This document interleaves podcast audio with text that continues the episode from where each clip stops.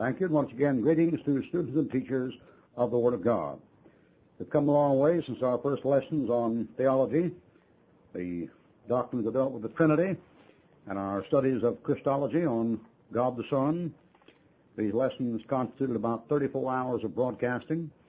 And then we had lessons about the Holy Spirit and pneumatology, lessons about man and the Bible and anthropology. And our recent series of studies have dealt with the uh, systematic theological dissertations on demonology and angelology. The subject of salvation, which we have yet to study, are called soteriology. And these make up the studies of systematic theology, sometimes referred to as dogmatic theology, in, uh, in, in distinction from practical theology, which is applying what you've learned from the Bible, and biblical theology, which in which the discussions are limited to the Bible itself. Now, properly, uh, we could call this series of broadcasts biblical theology, but we've systematized the theological studies and have not taken them up in the order in which they appear in the Word of God.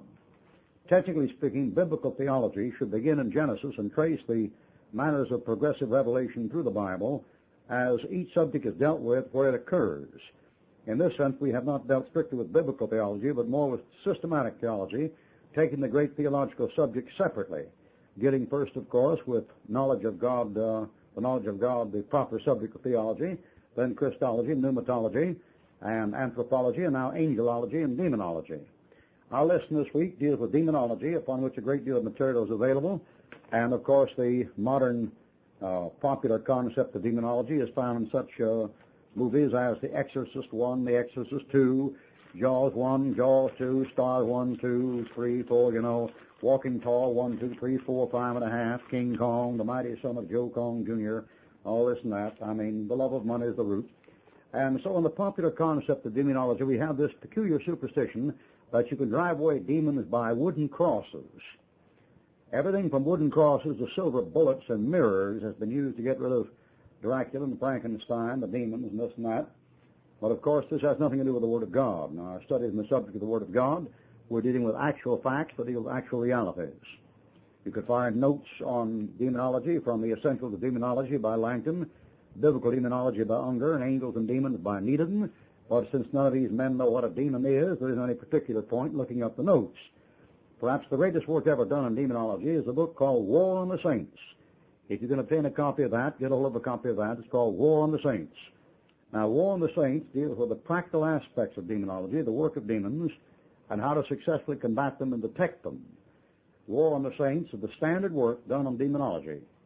But demons are not particularly described in that either. They'll be described quite naturally in the King James Authorized Version, where they are translated as devils correctly, and the New Bibles, not knowing what a devil or demon is, has refused to translate the word, and has simply transliterated it after raising all kinds of a stink about the King James translators not translating the word baptized, but leaving it transliterated as baptizo. This is quite typical of the hypercritical Pharisees who spend their lives straining out gnats and swallowing camels. Well, they're worried about the mistranslation of ecclesia as church instead of assembly, and the refusal of the King James translators to translate baptized but transliterated. The inconsistent hypocrites have left the word demon untranslated, where it should be translated as devils. Now, the reason why the word has not been translated devils by the modern apostate fundamentalists is because in every Christian school in America, you're taught there's only one devil, but many demons. This is part of the superstitious heritage passed down from one campfire to another by the Alexandrian cult, who, in regard to spiritual things, doesn't have the sense that God gave to a brickbat. Anybody knows there's one God, but many gods. 1 Corinthians 8, 2 Corinthians 4. There's one angel of the Lord, but many angels of the Lord. Luke chapter 3, Luke chapter 2, Matthew chapter 2, Acts chapter 27.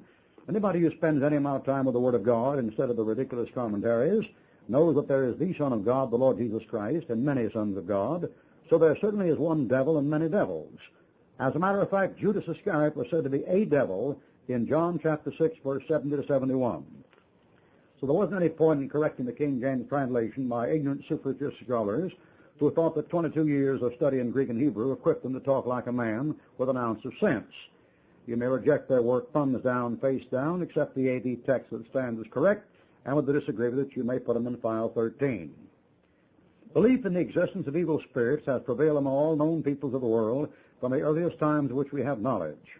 Among primitive and savage people, these spirits are thought to be the departed ghosts which have come back to annoy the living or bless the living.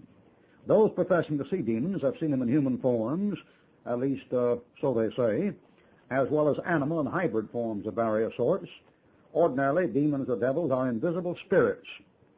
Jesus accepted without any objection at all the belief in the existence of devils, and the Gospel of Mark tells many stories of Jesus casting out devils.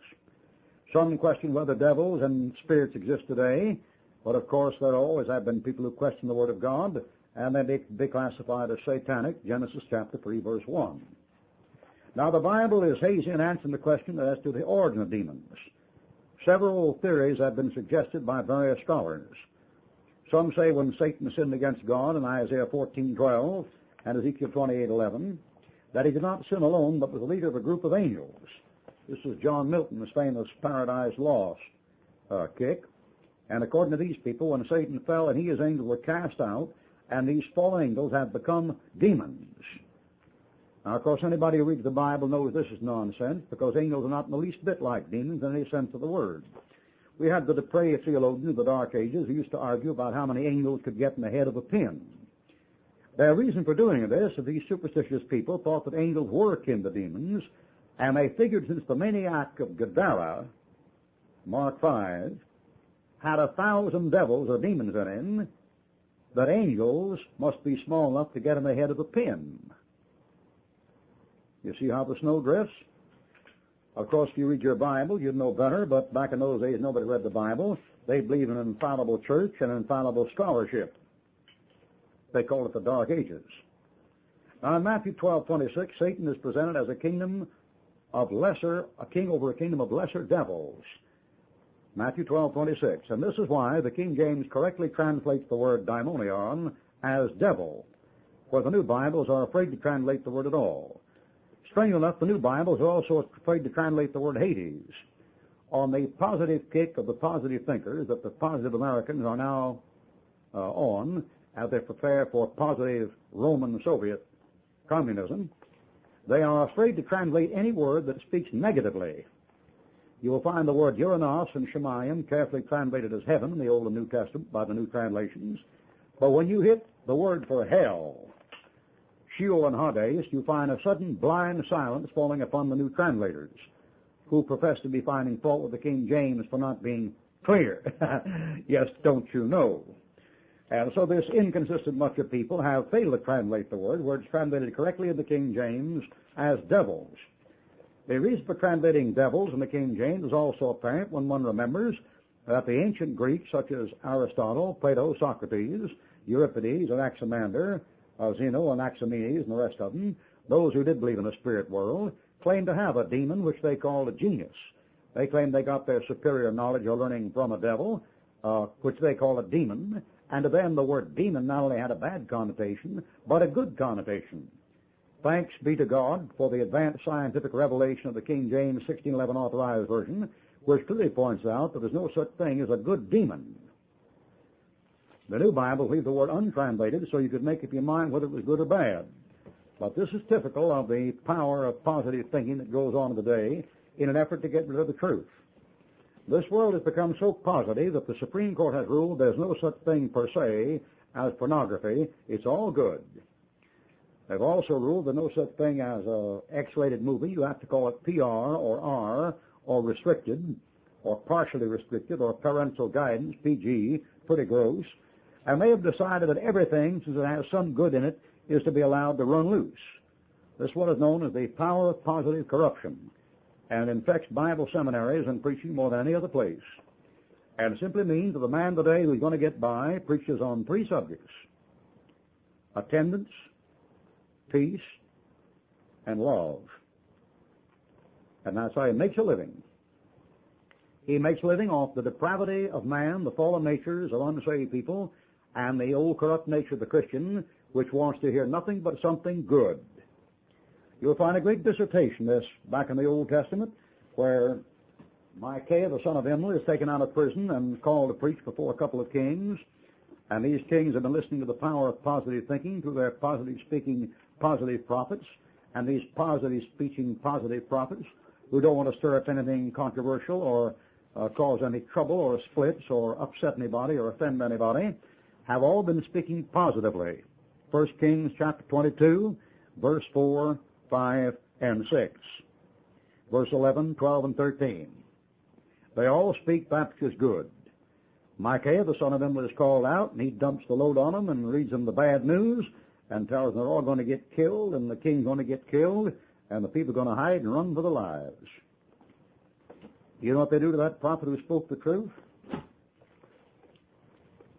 They put him in jail for negative criticism and a negative attitude. And then what he says comes to pass. So you'll find the word Hades and daimonion untranslated in any of the new Bibles. Take any 35 recommended by any apostate fundamentalist, especially a good, godly, dedicated apostate fundamentalist. They're the most dangerous kind. The ungodly ones you can spot. Some see in Genesis 6 verse 1 to 6, angels coming to earth and cohabitating with women. The offspring were giants, and some say that these became demons after their death. That is, the giants became death, or demons. A third explanation is that demons are the spirits of the pre-Adamic race that perished between the first two verses of Genesis, Genesis 1-1 and Genesis 1-2, and this is arrived at by claiming that Jeremiah 4, 23, 26 is a reference to Genesis instead of the tribulation. Scriptural testimony is clear that there were an abundance of devils at the time the Savior was on the earth, and today in this boasted age of science and enlightenment, we dismiss the biblical claim as a mere remnant of medieval superstition or an amusing joke, except that Hollywood takes it quite seriously. New Testament writers firmly believe in devils, not just the devil, and John Revelation 9.20 speaks of a time yet future when men will continue to worship devils. Many pagan people today are ardent spirit worshippers, and as a modern witness as to the existence of devils, you can go to Manila, and you'll find the people in Manila, demon-possessed people speaking to the lips of other people. You'll find that all the information given on how to talk in tongues is the exact information given for spirit mediums in any demoniac or satanic cult alive on the earth today. The fact that some of you don't know that is a testimony of your ignorance and lack of reading, and you should study a little bit more and feel a little bit less. If you go to Manila or Spain, you will find demon-possessed people whipping themselves, crawling around in broken glass to pay for their sins, cutting themselves with knives to pay for their sins, some of them hanging on crosses and wearing rough underwear to punish themselves for their sins. And these things in Mark chapter 5 and 1 Kings chapter 17 18 are the clear marks of demon possession. There are no demon possessed atheists anywhere in the Bible. There isn't one demon possessed atheist mentioned anywhere in the Word of God from cover to cover. Every demon possessed person in the Bible whose creed or belief is mentioned believes in one God and believes that Jesus Christ was the Son of God. Mark 1, Mark 5, or any of the 35 places you check. Every demon-possessed man in the Bible that states a religious creed believes in the deity of Christ and the fatherhood of God. Demons are spirit beings. In Matthew 8:16, they're called spirits. In Mark 23, the devil is called an unclean spirit. So devils and evil spirits are one and the same thing. Demons are spirits that have personalities and are represented as intelligent beings. Because of their supernatural knowledge, men have attempted to get advanced information from them of coming events. So fortune tellers and necromancers and so-called prophets of today, who try to prophesy outside the Bible, often consult evil spirits to get information. they are represented as being morally unclean, Matthew 10:1, Mark 1:27. They can give superhuman strength to demon-possessed people, Mark chapter 5. They can cause dumbness, blindness, insanity, insanity, and suicidal mania. The demons of the Bible, contrary to every commentary in print, are winged creatures. The devils in the Bible are demons, contrary to every commentary in the print, are certainly no bigger than the end of your finger. Mary Magdalene is said to have seven of them. The maniac of Gadara has at least a thousand, or more, depending upon what you call a legion. There are two maniacs there that share that. When the herd of pigs run down into the dry, the wet place and commit homicide, the first case of devil ham, you'll find there are 2,000 of them, showing each man had a thousand demons. Demons then could not be fallen angels no matter what you did with the pastors. Demons then could not be spirits in the sense of just airborne piece of air, no matter what you thought. And if your teacher or professor thinks contrary, he's only displaying a lack of intelligence and a phenomenal ignorance. Demons are said to be winged creatures like the fowls of the air in Matthew chapter 13, Mark chapter 4, Revelation chapter 18, and the unclean spirit is pictured by a black bird in Genesis chapter 8 and chapter 9, and the Holy Spirit pictured as a white bird. John chapter 1, Matthew chapter 3, Genesis chapter 9. Notice how the infallible, highly scientific authorized text corrects all Greek texts, all Hebrew texts, all English versions, all commentaries, all schools, all churches, all universities, and all political programs. The demons oppose God and seek to defeat His will. They oppress man and seek to hinder his welfare. Notice in Job chapter 1 verse 12 and Luke 13, 16 that the woman was oppressed by the devil for 18 years. Satan is not omnipresent in the universe, but he certainly could be at least twice as big as the solar system, depending upon how you measure Job chapter 41. His activity is regulated by devils and demons, and of course he is certainly wise enough and has enough to control to take care of eight or nine states at one time, or perhaps two or three countries. Demons distress mankind by deranging both body and mind. Mark 1.23 and Mark 5, 1 to 20. They are theological demons that teach false doctrines, and Paul warns you about these things in 1 Timothy chapter 4. The outstanding mark of the demon-possessed religion is two things. According to 1 Timothy chapter 4, the way you spot the demoniac religion operated by demons and demon-possessed people is number one, they forbid marry. Number two, they command you to abstain from meats. 1 Timothy 4 verse 1. Now the Spirit speaketh expressly in the latter times. Some shall depart from the faith, giving heed to seducing spirits and doctrines of devils.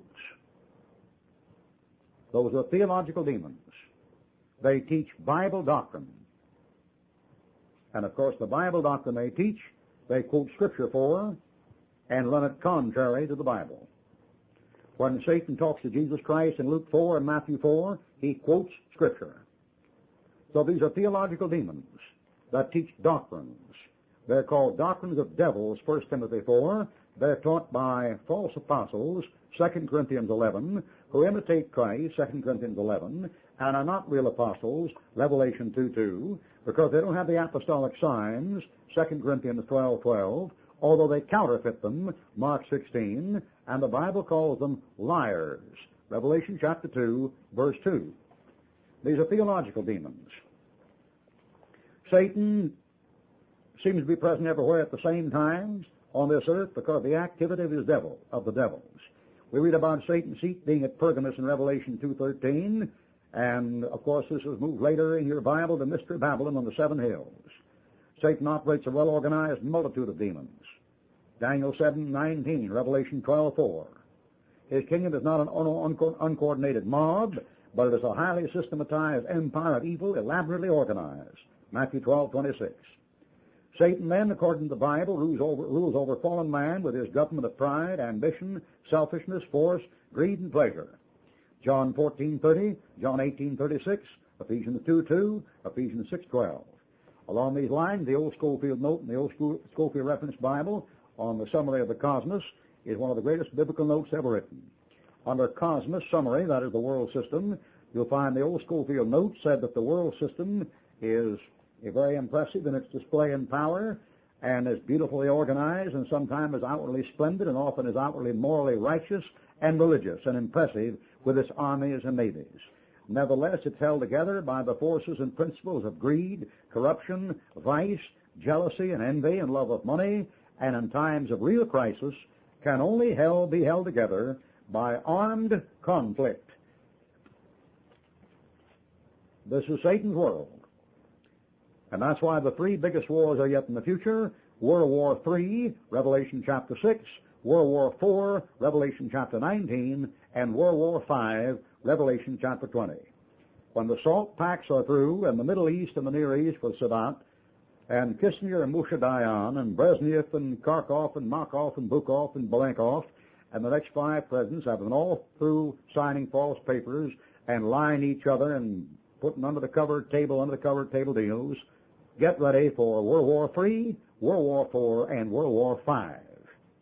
You say, why are you so sure about that? Because they're given in the King James Bible. And when the King James Bible speaks, the newscasters simply don't know what they're talking about. Therefore, if you hear them prophesying peace and the possibility of peace in the Near East or the Far East or the Middle East, or the Northeast or the Southeast or the Midwest or the West East or the East East by Northeast Eastern or the Northeast by South Southeast, put it down and spell after it B-A-L-O-N-E-Y. That's the original English. The three biggest wars are just ahead. Now the doom of the devil, like that of Satan, was sealed by Christ and Calvary. They're punished in the lake of fire, and Christ said, Depart from me, you cursed and everlasting fire, prepare for the devil and his angels. The devils know their doom is coming. They say to Christ in Matthew 8:29, What have we to do with thee, Jesus, thou Son of God? Art thou come thither to torment us before the time? All right, then, let's study for a moment before we go off there today on the forms of demon practice. These fall under about six headings, divination, necromancy, prognostication, magic, sorcery, and witchcraft. One of the best works in this is the work by Kurt Koch, the German theologian called Between Christ and Satan. Kurt Koch, K-O-C-H, in Germany pronounced Koch. All right, divination. This is the ability, supposedly, with the aid of familiar spirits or demons, to foresee or foretell the future. Leviticus 20:27 is the warning against it. In the Old Testament theocracy, such a one was put to death. Necromancy is a form of devil worship. This is contacting a dead body, as Saul did when he tried to contact Samuel. 1 Samuel 2.8. This heinous sin in God's sight, according to Leviticus 20, verse 6.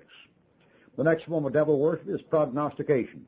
This includes divination, idols, and inspection of the entrails of fowls and animals, and is carried out in modern times by such things as uh, palmistry and phrenology, the reading of the head lumps and the hands.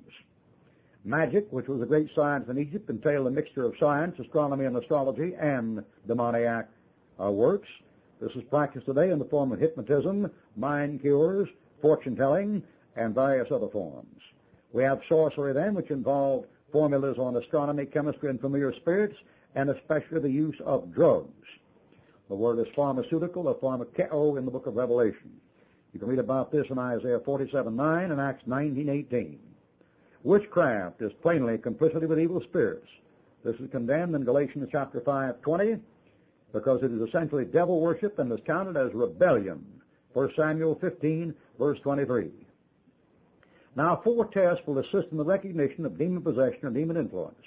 Number one, those connected with evil spirits like to work in the dark.